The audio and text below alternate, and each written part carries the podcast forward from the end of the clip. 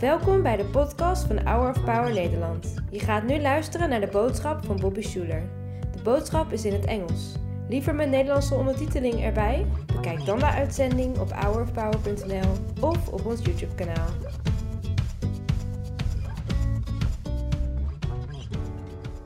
Today, I want to talk about this thing I talk about a lot, and that is uh, godly happiness. Can I ask you, do good parents want their children to be happy? Of course they do. Good parents who love their kids want them to be happy. Is God a good father? He's the best. And He wants you to have a happy and, and good life. However, God has wired in us uh, a way to that happiness that doesn't come naturally to people in the world. It's not that God just wants you to be happy no matter what, but that God has paved a way, and it's through the Bible about how to live in order to be a really happy person. Can I just say, a happy life is built on a meaningful life. If you hear anything I, I say this morning, hear that. Everybody in this room, everyone watching on tel- television wants to be happy. They really do. Someone might lie to you, but deep down inside, there is a desire to, to lead and have a happy life. But the pursuit of just a happy life really won't make you happy. It's actually the pursuit of a meaningful and good life that will give you the happy life you're looking for. It's nothing new. It's an age old thing. It's been said for thousands of years. But people are still saying it. And by goodness, I think it's true. So, uh, life is hard, isn't it? Sometimes life is hard. Sometimes some of you are facing something you thought you would never go through. You're facing sickness or loss of a child, or maybe you're facing the loss of your business. So many of us are going through hard times, and we have things underneath that that make it even harder. And when you face a season in life where you're really feeling it, because it always comes in waves, doesn't it? When you're in those moments where you're really feeling it, you will make one of two decisions. You will either choose to be distracted or you will choose to do something meaningful. It's human nature.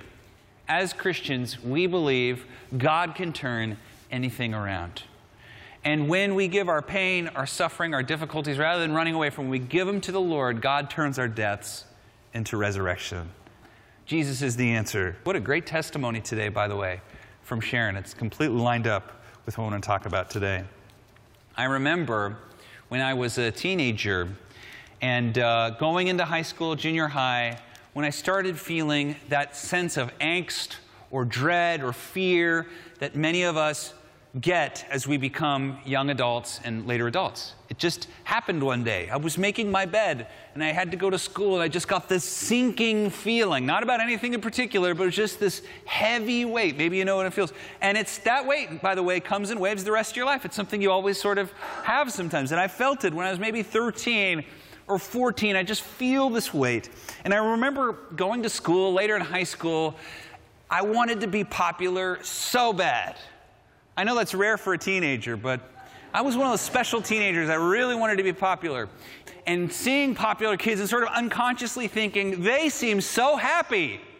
And so later, when I ended up moving to Oklahoma with my mom, my parents are divorced, you know, so I had two kind of weird experiences. But I moved with my mom to Oklahoma, and I started at the school, and I was like, I am going to do my best to find and be in that popular group. I'm going to I'm going to charm my way and I'm going to wear not like I'm going to get a fresh haircut. I'm going to look great. I'm going to diet a sp- special color. I'm going to do whatever I can to get in there. And, and to be honest with you, that was a good year when I moved. I think there was an allure about being, you know, a high school kid from LA. And uh, there was this thing where people thought I was rich, which was an irony because we were actually homeless. We were living in a motel. But I, my mom always wanted us to have nice clothes. We weren't like on the street, but we didn't have a house. We were living, we were, my, my sisters and I and my mom were in this one little motel room for a couple of months. But I would show up and pretend that I was rich. I would lean into it a little bit, you know.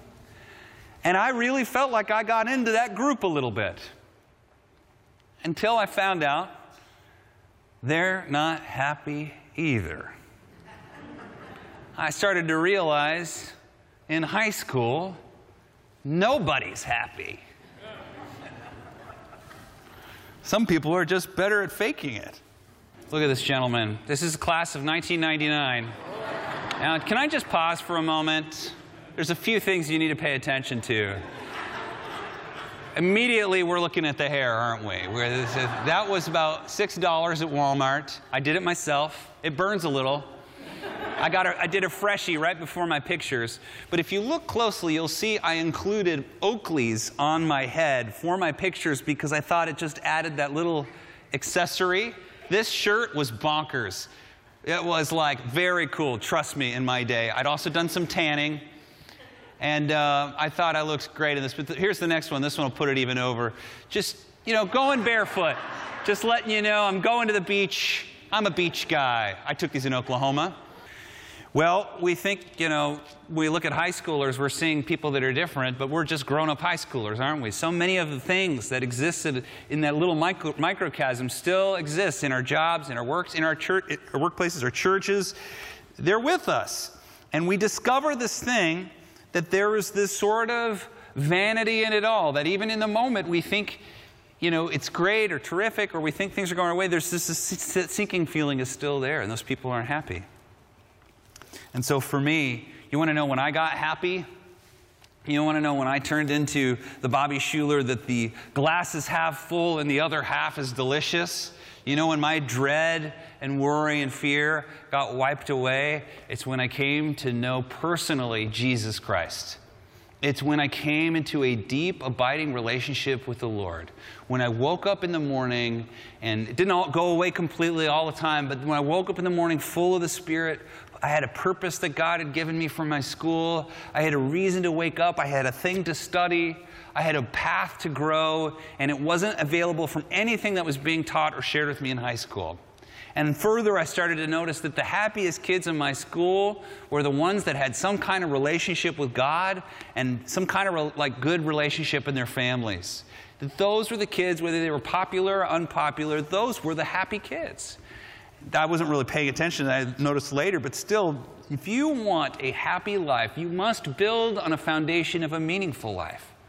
And it is, gosh, near impossible to find the meaningful life you're looking for without trusting in the Lord. And by the way, that the most meaningful thing you can do is something that has eternal value.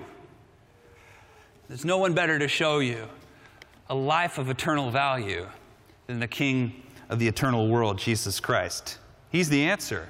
And by the way, he did say something like that, didn't he? Anyone who wants to save their life will lose it, but anyone who loses their life for my sake will find it.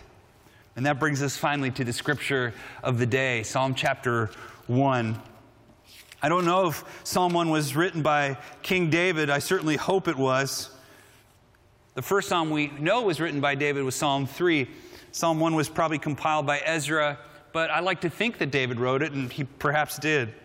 And the reason it makes so much sense is because David wrote most of the Psalms, and this one seems like if it's coming from a king, to be even more powerful. Now, I remember, I memorized this psalm when I was younger. Blessed is the one who does not walk in the way of the wicked, or stand in the way of sinners, or sit in the seat of mockers. I memorized that, and I, I remember this was the first Bible verse in seminary I ever translated, and the first word is asher. Everybody say asher. Now, if you study Hebrew, the first word that's going to come to your mind when you hear the word asher is happy. That's how, that's how you learn it. Like when you got your flashcards and you go through, asher means happy. So, why do so many translators choose the word blessed? It's an option, but it's like second option. Here's Bobby talking. Religious people don't want you to be happy. They want you to be blessed. Right? They want it to be blessed. I love the word blessed too, right? But we lose, we think of the word blessed as holy, which holiness is good, right? But that's not what it's saying. Blessed means it's like hashtag blessed. It's like when hip hop artists talk about it, that's actually getting closer. It's the idea of a good, rich, and full life that, yes, smiles and laughs, a happy life. And it should say, and this translation says it too, blessed is the one. It should say, happy is the one. Just think of that. This is how the Psalms start. Happy is the one who does not walk in step with the wicked, or stand in the way of sinners, or take seat in the company of mockers, but whose delight is on the law of the Lord. And it's messing me up because I memorized a different version, but and who meditates on his law day and night. You see, the picture is like, first of all, it asks the question, who's your friends? It doesn't say, blessed is the one who's not a sinner. It says, blessed is the one who doesn't hang out with sinners. Do you catch that? I want to encourage you. Oh, so the, the carries on, but there's delight is on the law of the Lord or the Torah of Hashem, that is the, the way or like the Bible. And that person, that person's life is rooted like a tree in streams of water. So it's the opposite of a shriveling life. It's a growing life. The branches go out and it just bears fruit in its season. Whatever they do prospers. Do you believe the word of the Lord? Is it always true? Yes, it is. We're reformed. We believe in the Bible.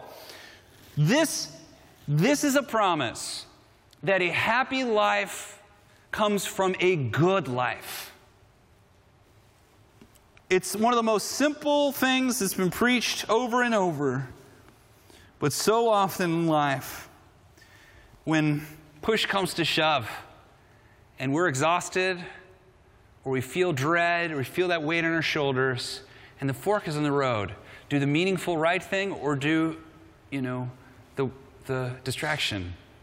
Sometimes we get just in a habit of just always going to that distraction until it just becomes the thing we do, and that dread never goes away. I'll just finish with this uh, last idea. Um, there's a story about Moses leaving leading the people out of tyranny. And I heard this from a clinical therapist recently, I thought it was so insightful. Even though he's, he's not a theologian, he nailed the theology right that the, the, the people who came out of, of tyranny went into the desert. So they went from something that was tyranny and slavery, but it was safe. And so when they went into the wilderness, now they're brought into like a hard, harsher reality. And so, because of that, they turned to idols and they began to bow down to those idols to give them maybe a sense of belonging or purpose or whatever, but to, to pull them out of this desert experience. And, and then, you know, they're angry at Moses. And then, uh, and then here's where the story gets bizarre. And I've, I never understood it until I heard this guy talking about it. Then they start getting bit by snakes. And they go to Moses. And they say, Moses, talk to God about these snakes. We're dying. So Moses goes to God and asks him about the snakes. And you would think that God's answer to the prayer would be get rid of the snakes, right? But he doesn't. He tells Moses, you remember the story? Put the copper snake on a pole and hold it up. And then when my people look at the snake, they'll be healed. Do you know what the Mishnah is in that? The lesson, the, the ancient lesson?